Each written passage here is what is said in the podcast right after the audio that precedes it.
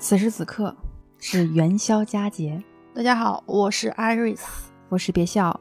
你现在收听的是第二十六期《现实肤浅》，题目我们之后才知道。对，我们的标题一般都是在……那你那你刚刚那你刚刚发生点啥？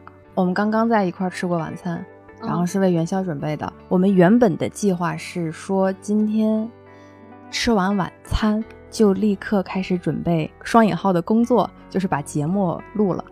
结果没想到，吃完饭后的饭后小甜点 是我我特别对不起你，就是我无意中说到了现在的选秀节目。对，作为一个就是好多年没有看了选秀的一个人，对对对，就是我们两个人的，呃，以前是比较关注的，但是后面就慢慢慢慢不怎么关注了。今年这一次节目出来之后，其实我们也没有太在意。不是我们，是 我。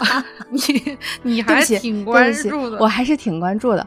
那么我就适当的关注了一下，没想到就是吃完饭以后，我们原本的计划是立刻就要去来录现在的这期节目的。嗯，结果现在已经是夜里两点多了，那都不是元宵节了，就真的是意料之外的状况太多了。然后一直一直以花痴的状态呈现在一些就是比较出彩的一些节目的那个舞台的片段之中，导致如果远方有一个摄像头来记录我们俩当时的状态的时候，你说你爱人是吧 在解构我们的话，对，在解构我们，然后也被我们感染了，他一定会看到两个无比花痴又兴奋不已。不好，就真的是两个人要炸了，因为，哎呀，我我我那一刻就先先先聊点别的，我那一刻我轻松了，因为我之前是一直是一个人自己默默的，也不能说是完全的追，就是在关注，没有人跟我讨论，我只能一个人看，一个人消化。我没有想到你会在意，我只是想试着给你看一下。让我让我让我尝试一下，就是那种让你按墙头摁头安利你，让你强行吃安利的那种呃身份，想体验一下。结果没想到你 我成功了，因为我吧不怎么看这种节目啊，在我在我的眼里，帅哥如粪土，谁在乎这些东西？见多了是是无所谓。但是哈，嗯，但是这个脸呀，就啪啪啪的打。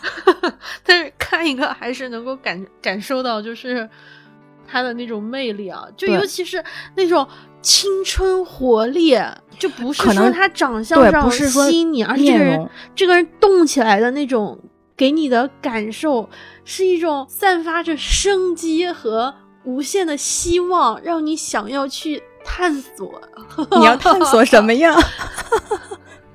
哎，我觉得，对，所以打动的不是就是我们要说啊，这个人长得多帅，那个人长得多漂亮，而是他们的状态。可能年轻会一定会有这样的状态。我觉得男生跟女生有一个区别，就是很多男生他会喜欢一个女生的一张照片，嗯，就陷入进去啊，嗯，对对。但是，比如说从我个人来说，这些打动我的都不是说他那张脸，或者是他那一个形象，没错，而是他整个人动起来之后散发出来的那种感受。是的，是的，而不是，哎，但是这也是太个人了，每个人的这种想法可能是不一样的，就是只是我个体。嗯嗯，怎么说呢？就是看到大家都介绍，大家好，今年我十九岁，今年我二十二岁，我就。然后一跳舞，我说哇，这腰可真好啊！哦，对，这个这个柔韧性好啊，他的腰好，或者是他他他的体力特别好，而且就是动作非常的好看，就是全身会因为运动散发出一种和谐和那种特别协调的魅力，就是来自于协调的魅力，就是一看就是是运动，嗯，给你带来的魅力。很多那种雕像啊，尤其是西方美术的那种雕像，它通常是有一个动作。格外的吸引你，比如说沉思者或者是丢飞盘那种，就那种姿势，嗯，那种姿势给人的感觉就是它会让你陷入，就是对它下一秒的那种预测，你感觉它是一个灵动的，嗯，它比纯静止的画面、纯静物画对对。画的再好，如果没有办法给人感觉它的灵动性，我觉得这张画可能就是都没有那么打动人。呃，卡拉瓦乔画那种红色的那种静物，嗯，就是那一个红色的那种绸缎的那种质感，因为你感觉它要滑落，所以它才会格外的吸引人。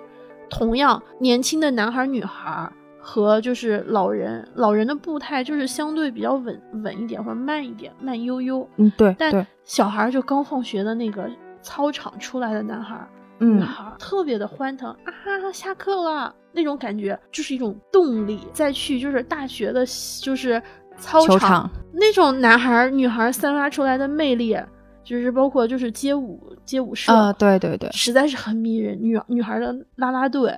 就非常非常的迷人，对，就是各种动起来的，我非常喜欢那种，包括广场舞大妈，我其实看他们跳舞，我也会非常有幸福感。对，虽然音乐我可能不是特别欣赏的来，但是我看他们跳跳起来，就是很投入的样子，我就特别开心。嗯，是有一种就是动起来有一种共同的精气神。不过不管你是哪个年龄层，或者是你是哪个群体，你的运动是哪一。哪哪一个类型，但是他们的那个精气神是一样的，对他们散发着一种好看又健康的感觉。对，健康跟好看可能是我觉得大部分人运动的两大原因吧。嗯，不是为了健康，就是为了好看。对对，所以我要问了，你有多久 没有运动了？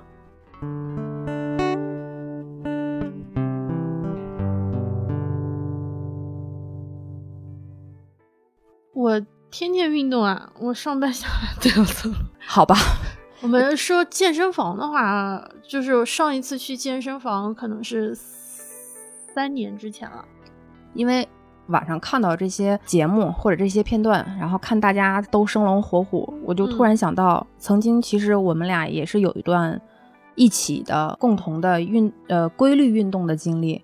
我会突然联想到这儿，想到他们特别活力之后，发现其实我们最近这一阶段吧，或者是这半年，就是因为各种各样的原因，就没有时间再去专注的呃有规律的运动。我发现其实我只是在你还在你还在持续的去健身房当中啊？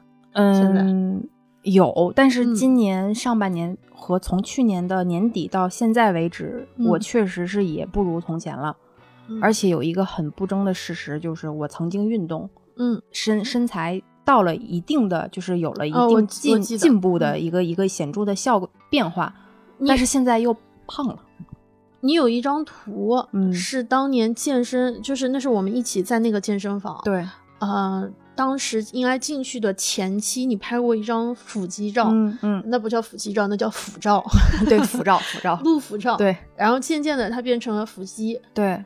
然后是侧面，我都能看到有那个线条了。嗯，我是一步一步看着它变化起来的。所以我看完刚才的视频，我特别感慨，我有点怀念，就是以前我们呃一起规律健身的日子。虽然我一直在有保持，但是确实是退步了。可能因为又因为懒，又因为拖延，再加上确实有别的事情耽搁，我没有。就是那个固定的完整的时间去训练，但你一旦松懈下来之后，就会习惯松懈的那个状态。你一习惯那个松懈的状态，就我就不想动了。就是生于安乐，对，不对，生于忧患而死于安乐。就是我这样挺好的，我觉得我这样挺好。我现在就是处于这种状态。嗯，我觉得我这样挺好，就那就不去就不去了。因为其实我们聊这个也也之前不是有想聊过这个嘛，但是是刚才咱俩一起看看的那些视频，让我一下子特别。怀念，我经常看到一个特别健康或者特别美好的人，我的第一反应是，啊，天生丽质。但是我后面就会想，他一定就是非常的自律，而且会有非常就是对自己有很多就是能力的突破。嗯，我觉得就是天生完人的可能性比较少。同意。嗯，他一定是就是有后期的加持。对。所以，比如说刚刚看到那些。年轻的男孩，嗯，尤其是那个下颌线，然后动起来的那个眼眼里面发光那种，他的核心，他特别就是跳舞啊，或者是怎么样，哪怕就是跳起来，你就会感觉特别轻盈。如果你让我现在跳，我感觉就是咚 咚一声，就就蹲在地板上就起不来了，就会晕眩的感觉。回想我们之前去就是健身房的日子，现在想想那个健身房其实很贵。是我是我到目前为止去过最贵的一个健身房，也也是我，嗯，有点不夸张的说，就是那个一年的会费能够达到一个不错的 LV 包包的价格了。没错没错，但是 LV 的包包你肯定不止用一年啊，那当然了，嗯，所以当时一开始我们去报那个健身房的时候，我当时是非常纠结，嗯，我从来没有花过那么贵的钱报一个健身房，而且因为在大家的印象中，健身房是一定会亏的，嗯，投资，呃，对，就是你没有回报的。对于大部分人来说，就是健身都是一个比较亏的投资，是在于信心满满，然后就是半途而废。所以很多健身房也是抓住你这个。我觉得他们挣钱也就是靠着靠着这个不去的人去挣这个钱。然而现在回想起来，我觉得那段健身经历是我最值得的投入之一。让我感觉到了自己可以达到什么样的一种状态，你也很同意是不是？我同意。然后我就想问，当时你为什么会选择那家健身？就是你选择一个健身房，你你觉得当时就是那个价格，其实对我来说，到现在为止，我觉得也是贵的。但为什么当时我们都选择了那家健身房？因为当时我每天下班可以从那边走。是呃，我我当时去是和我另外一个朋友，你认识？对，他在他的单位附近，然后正好到我家也比较近，在属于我可以先去运动完了之后，然后骑个自行车就可以十分钟就可以到家。嗯嗯，觉得嗯可以一试，再加上我觉得环境很好，嗯，有二十四小时的这个营业，因为它是一个酒店。嗯，对，它是在北京三环的边上，所以当你跑步的时候能够看到三环的。风景，嗯，还有一个很重要的原因是我当时看到那地方运动的人不算太多，嗯，我不喜欢特别拥挤的健身房，嗯，还有那个桑拿房和那个泳池，我就觉得这还挺好的，所以当时就报了，也算是有一点冲动消费吧。当时是我应该有一笔稿费来了，啊啊，然后你正好觉得这笔收入不太影响你平常的。日常花销，嗯，我觉得是贵，但是在想着我是买一个包还是办一张健身卡的时候。我还是办了一张健身卡，但这个现在想想 仍然是觉得是贵的。我其实有很多变化都是你你我是你推了我的，在你决定健身的刚开始吧，嗯，你跟我说你要去运动了。其实，在那个那个时间段之内，我是到今年为止，那个时候是我最最胖的时候，也是我最最身就是身体状况最不能控制的时候。一七年底，一八年初，当时你带我去体验了一下。对我有一有一张免费券，对你带我体验了一下，因为当时我确实呃已经胖到我之前的裤子是完全穿不上，那个时候我都没有想过说我要不要进行一下系统的运动锻炼来改变一下，然后你带我去说你去尝试一下，因为我是真的觉得好，我那我那个真叫到了，我真叫什么摁摁头安利，对对，你当我我感觉到你的热情了，因为我对健身房也是有一点点抵触抵触的，我我害怕跟陌生人。的人群接触，你带我去尝试了以后，就是感觉打开了一个新世界大门。嗯，所以你带我之后，我好像是第二天还是又隔了一天，然后你就跟你爱人一起去，一人办了一张卡，我就先办了。办了之后，我就当时是咱们俩约嘛，啊，你有时间了，我正好我也有时间，那我们就一起约个时间段一起去锻炼。如果你没有时间，就各自。后来我是觉得运动以后发生了变化，那我也希望我爱人。能一起去锻炼，因为当时就大家状态都不是特别好。嗯，我记得特别清楚的是，我办了这张健身卡是在一七年的十二月三三十一号，嗯，正式开始就是一月一号，嗯嗯，是第一天。我还发了一条记录，我说这是我送给我一八年新年的礼物，希望我能把我的泪水变成汗水。我记得特别清楚。对我健身也是就是规律的。第一次正儿八经的去健身房也是这个地方。之前我也有办过其他的健身房的健身卡，嗯，呃，但是没有那种长期坚持下来。真正的就是说一年啊，咱要按照三百六十五天算，再加上一个月的那个缓存期，就是休卡期，我应该去了有不说一百次吧，嗯，八十次肯定有。所以，所以它算是频率很高。这种健身卡是对我们来说是一种奢侈品，它是很贵。嗯，是非常昂贵，但是如果你按照就是一年三百多三百多个卡，你去了一百多次，你还额外的参加了一些操课，还参加了就是其他的一些项目，其实收获很大，而且那段时间的自己我还挺满意的，体重并没有那种数字上的明显波动，嗯啊。因为我也是很规律的吃饭，很规律的休息，但那段时间我感觉现在想起来自己也是像是在跳着，就是轻特别轻盈的在跳着走路的那种感觉。背着那种健身装备出来的时候，自己能够感觉到自己的变化。我以前就有一些就是健身的衣服什么的，嗯，去了之后嘛，又买了两套。当时就是包括 Lululemon 不是很红嘛，对，那段时间还买了几个国产的，什么 Maya Active，还有那个什么 Fever Particle 吧，狂热分子，反正就类似的这种，其实也不便宜。嗯，投入了之后再投入，你还记得吗？我们有段时间学拳击，记得记得，还买那个拳击套和那个绷带，绷带，还不会自己缠绷带，然后还得老师教。对，我当时买那个拳击手套的时候，当时我跟另外一个同伴说，我说。我要买一个最好的。我同伴说：“你不会去打的，不要买那么好。”就就当时是那么，我说不，我说我就要买一个好的。你拳击课坚持的比我好，因为当时那段时间我可能离得相稍稍微近一点。嗯嗯。后来就真的买了嘛，真的打了。但那一年之后嘛，拳击再也没打过。那个时候还记得 hook hook punch，然后就非常开心。最初跟那个速度球打，根本控制不了它，对一砸它那个速度球那个倒旋的嘛。速度球就哐一下把自己给砸到，嗯，到后面你就能控制它，你每一次给出去，它都能给你回应，那种感觉真的太棒了。我就眼见着我的二头肌还三头肌就是长起来了，我就一扭胳膊就能看到线条，哎呀，当时觉得自己可真酷，我怎么这么酷？跟那个就是甩大绳儿啊 啊，对，跟那个沙袋沙球打，我不我不喜欢打那个沙袋，嗯，因为我觉得打它太硬了，嗯，像泄愤一样，嗯嗯，我特别喜欢打那个速度球。而且我特别喜欢这种激烈的运动，我也是。不是有一个类似于就是孙俪练瑜伽的那种特别普拉提，对，那个是特别软。就好多人说，哎，我建议你去练瑜伽和普拉提，那我都拒绝了。对对对，我不是这两个运动不好，就是呃萝卜白菜，大家各有所爱。我就是我喜欢这种激烈性的、对抗生猛的一些。我们俩这口味有点 对，但那段时间感觉真好。就有好多人是说，我买了健身装备，嗯，所以我可能就会去练，然后就不停的在买健身装备。其实我也有这方面的，嗯，我也不知道是叫诱惑还是叫勾引，我也会控制不住的想，即便是我已经有了完整的一套健身装备，我还是想不停的去寻找下一套好看的，然后心里就会想，嗯。嗯，我今天穿 A 这一套，我明天或者是后天，那我要穿 B 这一套，我要换着来，这样能够激发我运动的动力。你你觉得这个钱花的？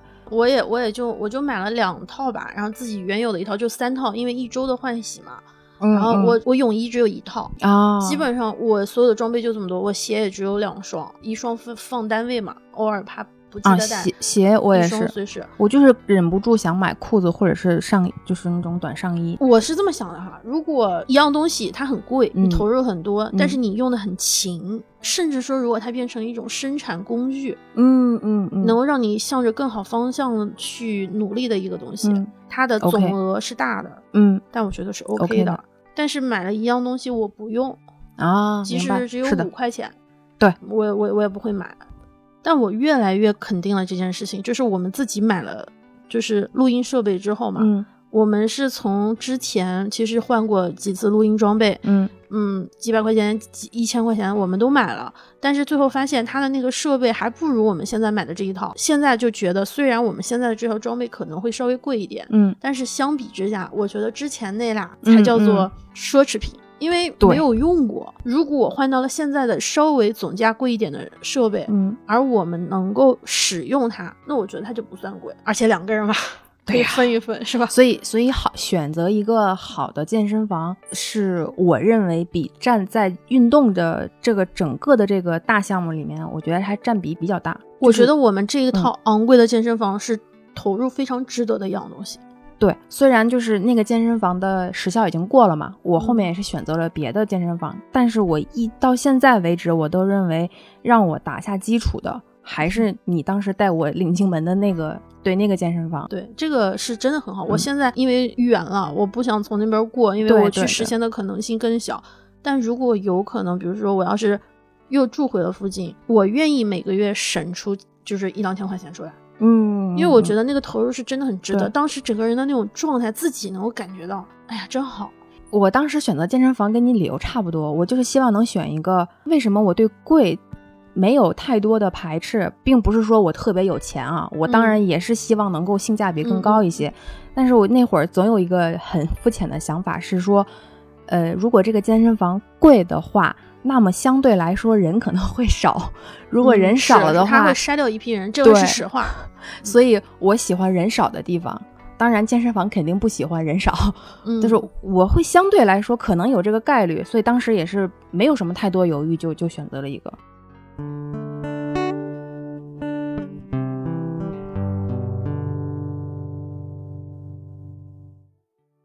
你去运动，我特想问一下，你觉得你运动的目标是什么？说到这个地方太搞笑了，我没有实现。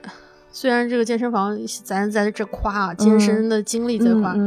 我当时进去的原因是我想倒立，我想就是整个人你是想穿过去然后倒立到墙上是吗？就是双手。我想实现 handstand，就是整个是靠手整个人倒立过来。嗯嗯。我从小就有一个心愿，想要像花泽类一样倒过来。这样的话，我的眼泪。但是但 是没有实现。我去过不同的健身房的试呃试练课程，嗯嗯，他们会说，首先要把你的核心练好，练好，然后把你的胳膊练好，然后慢慢慢慢的，然后你要做有氧，要做无氧，嗯，我就想着是说我要用一年的时间，嗯，我只有一个目标，嗯，就是倒立，朋友们没有实现的，就是就很不好意思，可以就是就是靠着背部，嗯。的力量把自己顶上去，但是没有办法用手，这种倒立没有办法，至至今没有办法。我甚至觉得可能还是应该是我们的核心和上半上半身的力量还是不够。我特别希望自己走着走着，忽然两个手嘛往地上一放，给你表表演一个当街翻了个空心儿跟头，什么空心？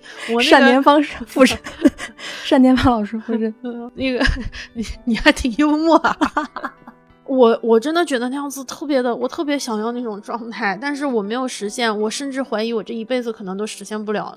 但是你不觉得你收获了一个当时就是在那个阶段，你觉得你收获了一个好的身材吗？我我在最开始选择健身运健身房去运动的时候，我并不知道自己想要一个什么身材，就是我不知道什么样的身材是，嗯，所有人认为是好的。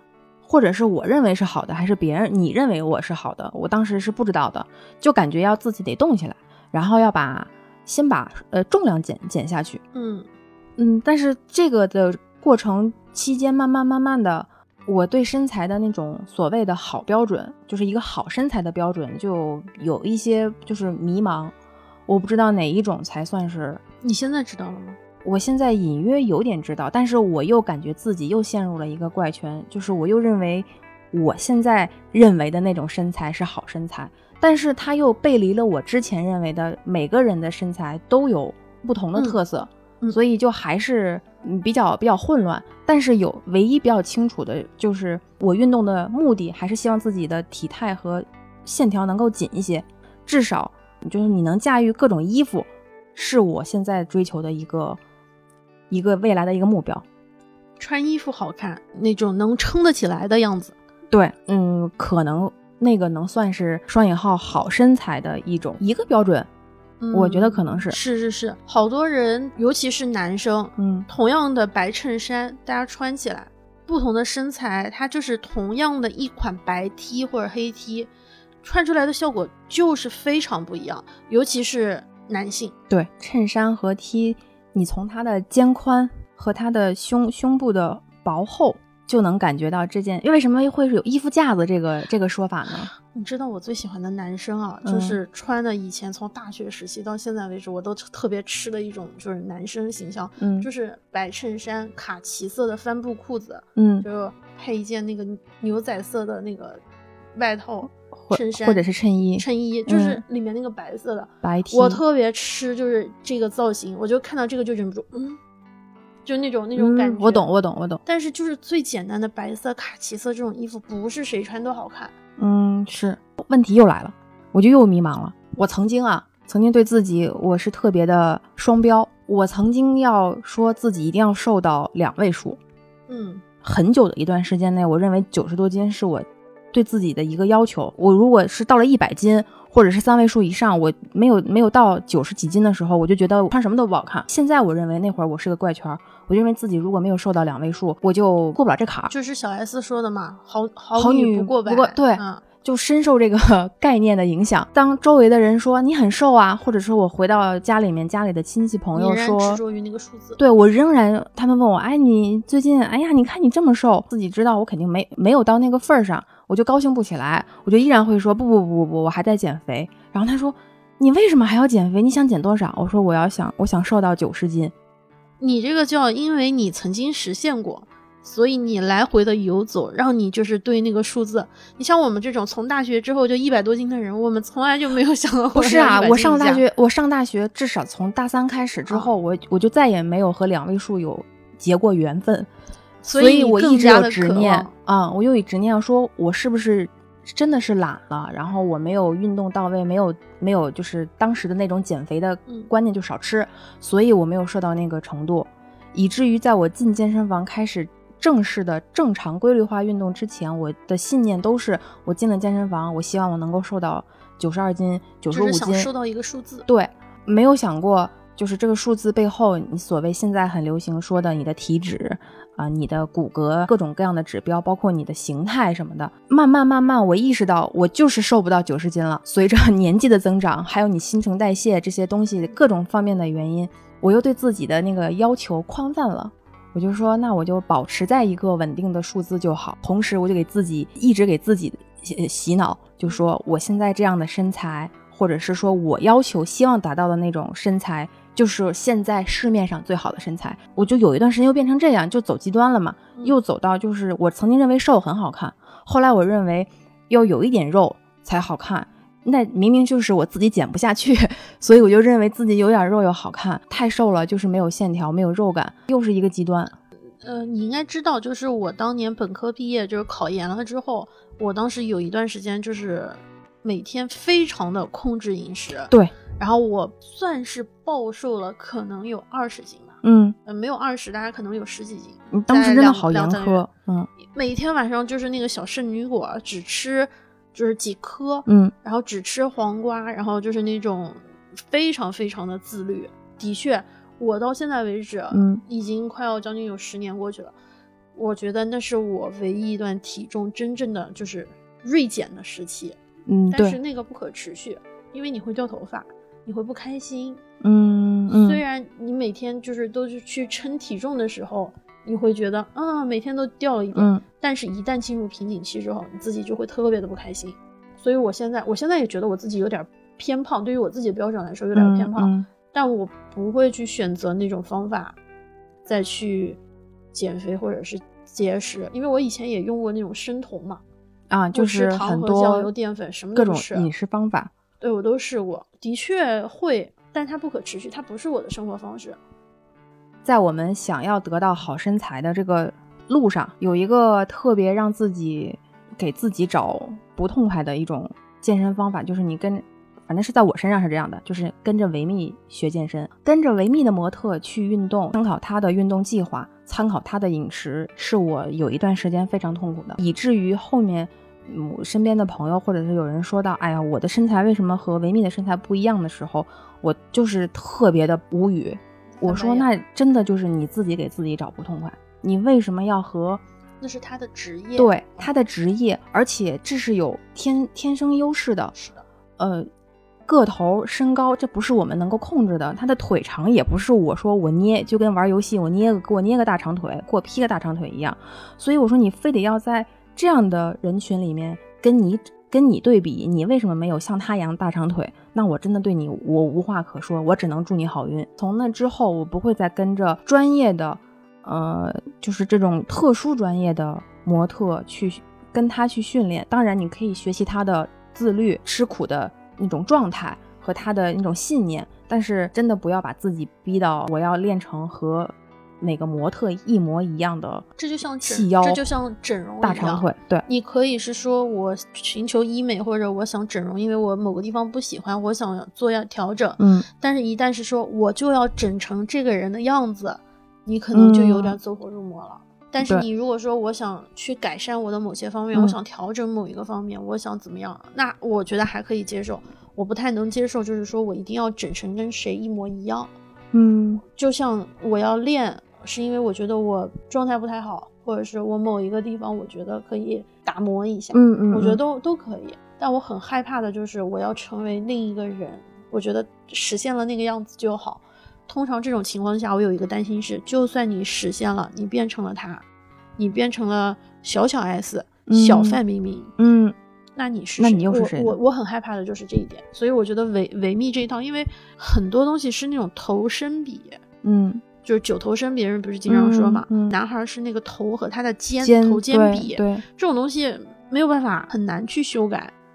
你可以通过运动，包括一些修改，呃负重的训练去能改善，但是有一些人，那他就是他的天生啊，对你他的天生就是你斜方肌对吧？对你可以给他就是想想办法给弄掉，嗯，消掉。但是你说你一米六的个子，你你怎么跟人家一米八比？你 Taylor Swift 往那一站是吧？和 Selena Gomez 在一起，你没有办法的，都都好看啊。对，是的，但是他们不一样。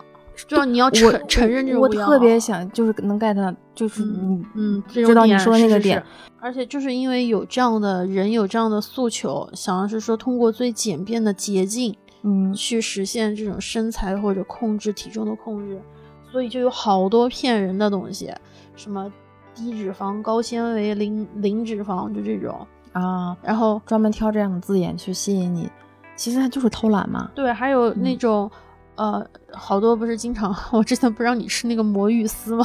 啊，你还记得吗？记得记得记得，就是那个就是辣条辣，说是低脂魔芋丝，可那里面都是油，然后口腹感强，它饱腹感强。他推荐的广告语是说几袋那个魔芋丝的热量相当于一个苹果，哇，那个玩玩意儿啊，根本吃的停不下来，好吗？对对对，而且一个苹果我吃了我就饱了，我吃那三袋那个就都感觉不出来。而且又辣又咸，这个东西就是说偶尔吃一口零食无所谓，但它其实就是小包装。那你拿一个小包装跟人家一整个苹果比，那可不是，对吧？对，是 这还是有一些偷机取巧的那种小心思。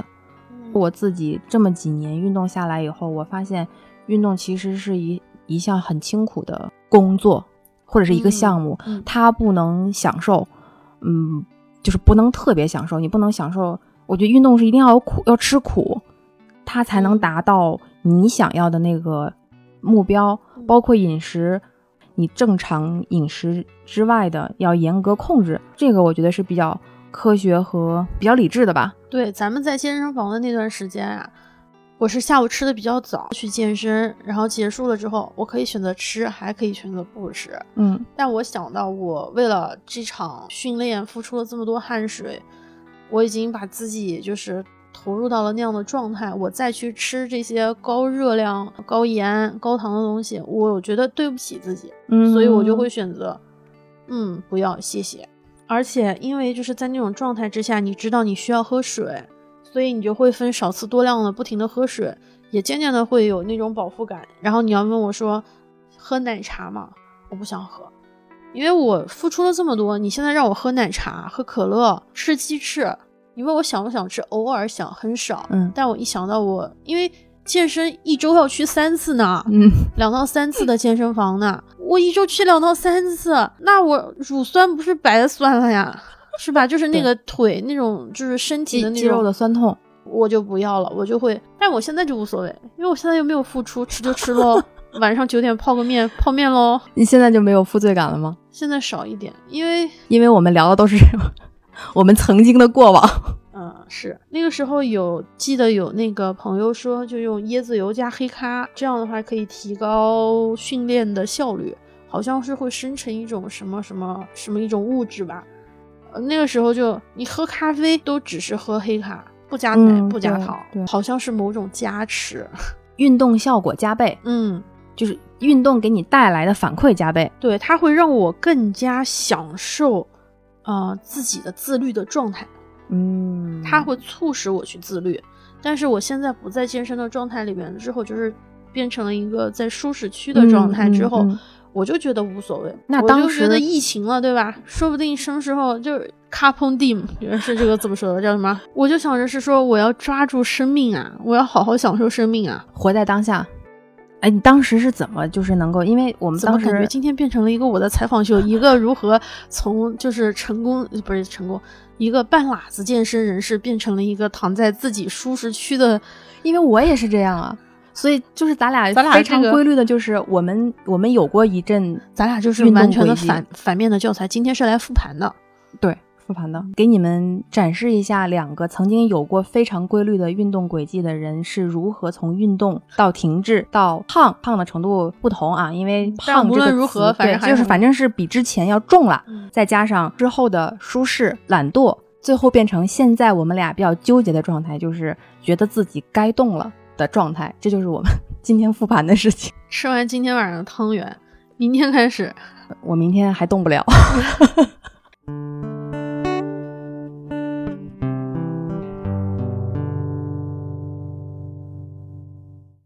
那当时咱俩是怎么坚持下来的？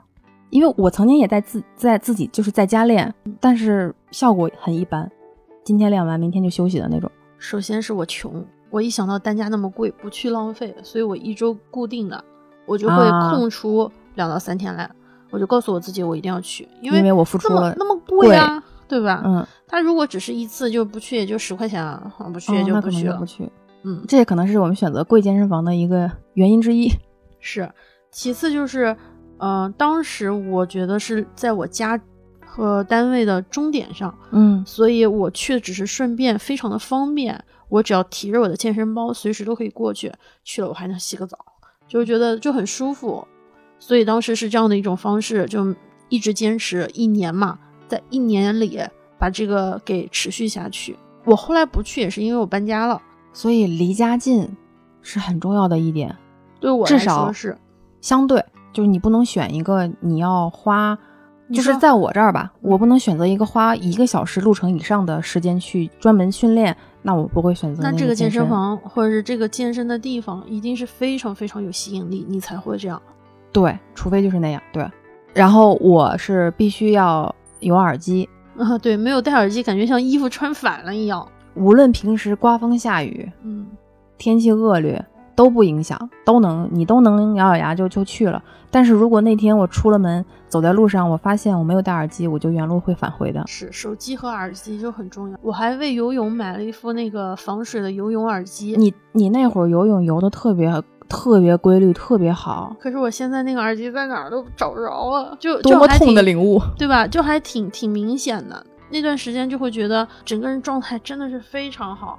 而且你还会想不断的去改善，因为你知道有些东西是不对的。嗯，对。比如说哪个地方，哎，今天这个地方好像拉到了，不太对，尤其是发力点不对。嗯嗯嗯，开始腰疼了。嗯，对，你就会想去寻求正确的方法。你去操课的时候，就会跟教练去聊，或者是朋友之间上网，通过各种方法，嗯，你会想去解决它。嗯。我在家就连平板支撑我都撑不住，明明很简单嘛，不就找块垫子嘛？Sorry，不行。所以那个氛围还挺重要的，就一到健身房之后，大家都在拼命发力、用力的那种感觉，就督促着你，你都不好意思停下，或者是去偷懒、偷懒。嗯，你还有我当时另外一个好朋友，我们都在那儿嘛。嗯，我就会觉得哇，大家都在。我我就像每一次去健身房，偶尔还能跟你约次会，嗯，那种感觉就很好呀。那段时间有的时候是我过来的时候，你正好要走，我们俩正好岔开了嘛，对吧？对，就能打一个招呼，只是打个招呼，但我就觉得跟你好像又多了一些联系，是不是？对，然后就在健身，哎，你来了，对，那我练完我我先走，然后回头见那种感觉，就那种感觉，就是好像朋友之间的这种关系也会好像革命友谊一样。对，就那你今天练了哪儿啊？哦，我今天练腿。哎，明天晚上有一个特别喜欢的操课，哪个老师的？你来吗？嗯，来呀。那我们一起吧。好呀，就有朋友一起健身，我觉得效率会也是很高。这个我就想到一件事儿，就关于就是朋友这件事，因为我们都买了 Switch 嘛。嗯，我是刚刚出 Ring Fit，就是那个健身环的时候。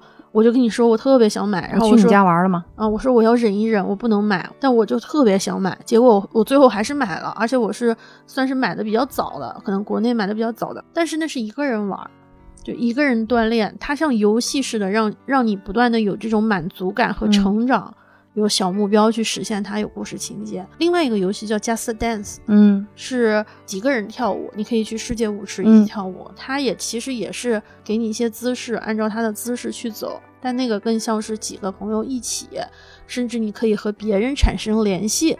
一起去通关的一个游戏。我现在的那个健身环已经二手卖掉了，但是我的那个 Just Dance 还在。我觉得就是有人陪你一起，尽管这个人可能不在你的身边，嗯，也会比一个人这种去吭哧吭哧更加持久一些。我应该是 Just Dance，就是玩的最多的，就是在这种运动型的游戏里面，尤其是你要去世界舞池，几百个人一起跳一首歌。我就不觉得累，关键我真的不觉得累。有一段时间我是靠那个来练有氧的，天天跳，我也是一天大概在一个半小时，然后跳一个半小时之后，我还要在垫上再进行一些局部的训练。我持的可好了，我经我经常就是有时候晚上睡不着觉，嗯，我又垫一块瑜伽垫，嗯，我又开始跳舞。跳完了之后，我就觉得我现在身体热起来了，嗯，难道我不要做一些力量训练吗？那我不是白热啦？哎呀！看了一下手表，就是那个是有你今天燃烧了多少卡路里，嗯要不然再加五十卡，就是我再多坚持一会儿。嗯，所以那种像是一个正向的循环，让你越来越想，一步步督促你，督促你想再再动一下。是，包括 Keep 那个软件，你可以选择自己在家跟着视频练，你也可以去门店，就类似于 Super Monkey 那种模式，Keep 也有那种门店模式。那种操课，每次你练完了都想发张照片。那种大家一起，虽然你不认识，你也不想和他们认识，但一群人的这种感受和一个人在家的感受，我觉得还是也有一些区别。在运动的时候的初期，会想把这个当成我怎么才能更好的打发掉这段运动的时间？我觉得有点枯燥，那我要找一点别的东西，比如。我要找一部剧啊，我边动我边看，或者我动两组，我就要去看一下微博，看一下各种社交平台，看一看新闻，休息，然后我再动，我就觉得我的运动时长也够了，我也没有特别累，但是效果特别不好。后来我就逼迫自己，给自己做了计划，我今天主要练哪儿，每一个要练几组，接着要练什么，你休息多长时间。我是尝试给自己列了个表，然后跟着那个表走，告诉自己今天你戴着耳机，耳机里的音乐就是来确保你今天运动专心致志的沉浸在你想选的音乐里面，督促你有一个效果之外，就不要再看手机。我就发现效果就比之前要好很多。你这个过程中越枯燥，越压力越大，你负重越多，可能对我来说练得更好。你就像是强风吹拂派哦，对。有点苦行僧，呃，我要我要投入到这个里面，像练瑜伽，就是我整个人冥想进入了状态，我去感受每一分力道给我带来的每一寸痛苦、酸痛给我带来的那种力量感，去，因为它不是强风吹拂里面说不是速度嘛。对，就不是时间，嗯，而是力量。所以你是投入进去了，感受到了它的那种力量。我能有一点理解你的这个想法，但我跟你又不太一样。如果回想我的每一次训练嘛，我我不太看手机，就是我手机就搁那儿。我有的时候都不带手机，我带手机的原因就是听音乐。如果不听音乐的话，我的手机就就锁在柜子里。嗯。我都是去观察别人。健身房其实是一个特别人很多的一个世界，你能够看到人很原始的，嗯，你能看到人原始的样子。这个地方的人他很有趣，他有的人是那种训练，就我觉得这样说可能有点，就可能有点容易让人误解啊。但我还是想说，就是专注在运动里面的那种男生和女生，把整个人自己和周围的世界分开了。是特别迷人的，是它会它会散发着一种把别人卷进去的带进去的那种感觉。嗯，之前我们那个健身房有一些是那种健身劳模，嗯，就是基本上我每次去他都在，嗯，也是能眼肉眼可见越来越好。嗯，我在那个地方，我经常哎呀，这好像又又不太对。我有点想想跟别人比的感觉，你知道吗？就我们俩同时在一个跑步机上，我会他不停，你不停，他不停，我不停，我就要跑。比如说他跑到九，嗯，那我要跑到九点五。我这个好像是不太对，但我经常会这样干。我觉得是有督促的那种我会想，就是说看他就是可能已经隔了很远了，但我想那个人还没有跑完，我也不要跑完，除非我自己。其实我也有点，我也有点了，是吧？这个这个，你包括蹲嘛，嗯嗯，就是练腿。当我在就是练腿用力去发力的时候，我对面的人他在做引体向上，或者是在撸铁，就是往上举的过程之中，我就会把自己的这种腿部感受到的力量和酸疼，想到他举起来之后那种肩颈、呃小臂、嗯。大臂发力的那种感觉。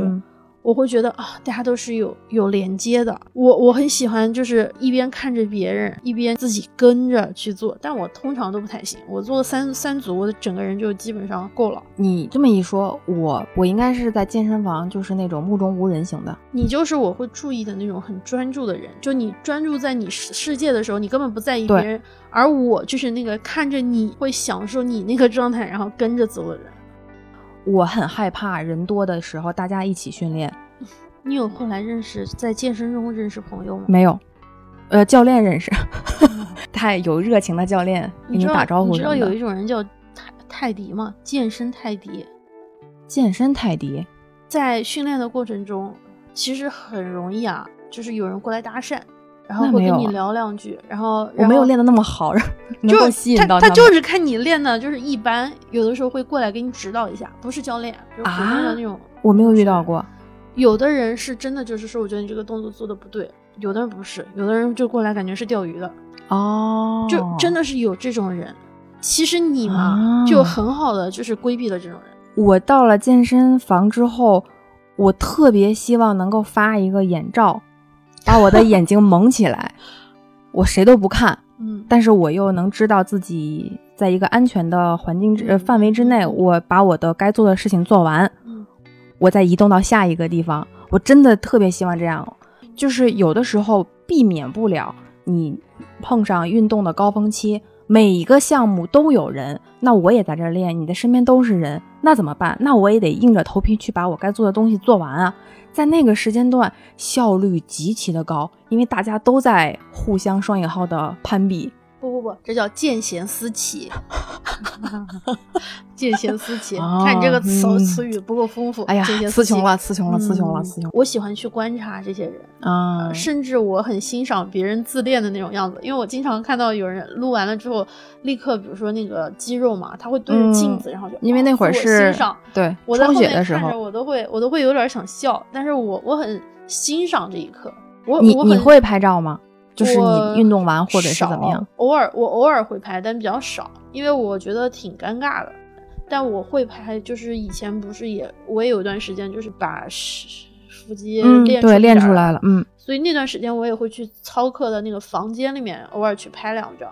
但就是这种撸铁区有很多人，我不太会拍。我也会找就是没有人的地方，没有人的地方，我是爱拍，但是我是拍了想记录。每一天，每一天，我专门有一个相册，对，然后把它全挪到那个相册里面，你就能看到你每天的变化。我怕别人认为我拍照时间大过于训练时间，因为老有一种吐槽槽点嘛。健身房啊，真应该开一个自拍角，真的是。对，就是还得最好那个镜子，就是自动的把你人拉长，就不用那个滤镜，还得有阴影。对对对，能够照出你的肌肉的那个线条，有阴影区。那这个生意，然后还得指导一下你怎么去摆 pose，就能是是是，照出你最完美的那一刻。是是是，怎么样才能让你显得臀又翘，腿又长？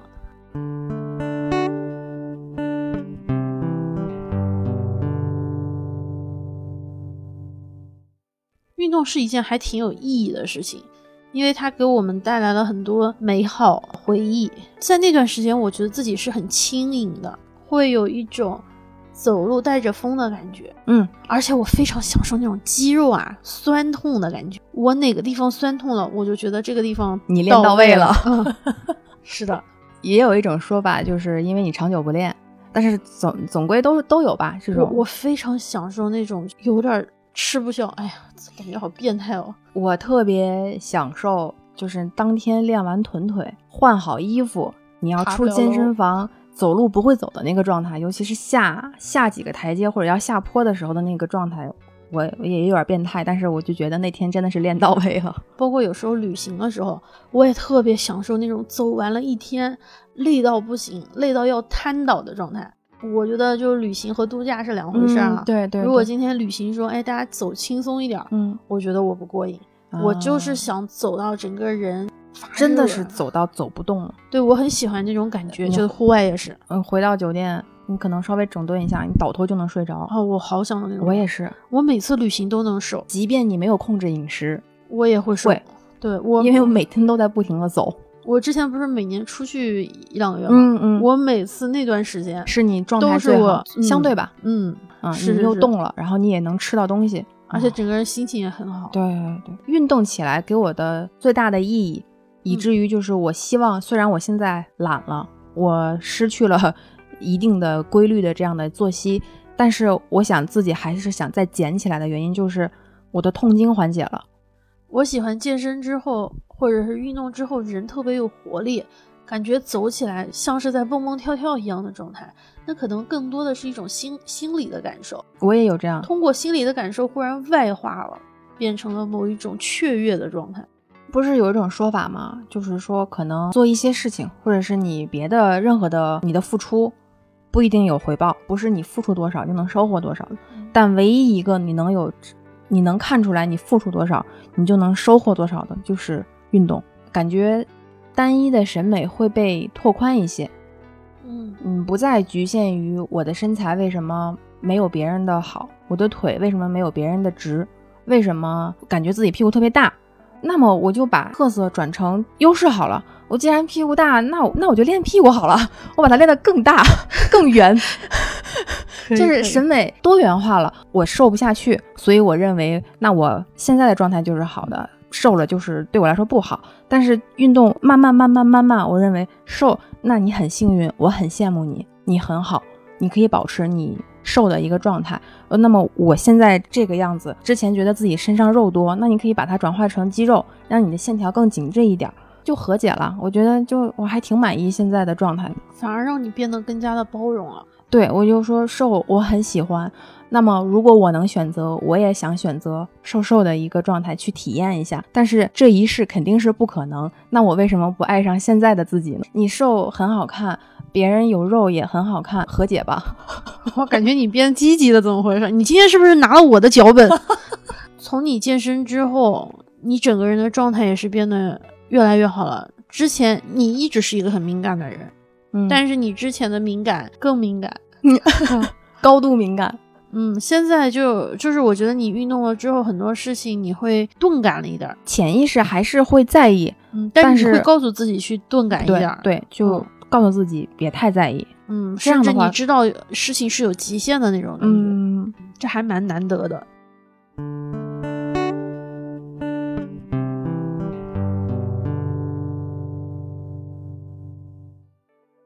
有一段时间，就尤其是这一段时间没有运动之后，自己又变成了一个，哎，我会有一点点，以前我会着急，就是瞎着急，一边躺在沙发上，一边想，哎，我我我不能这样了，我要找几个啊，看看别人的那种训练的，学学一学新的动作，转发收藏，等于是做过了，等于是做过了，然后就边躺在沙发上一边看，嗯，我明天要练这个，一边心特心动，一边就是懒得动。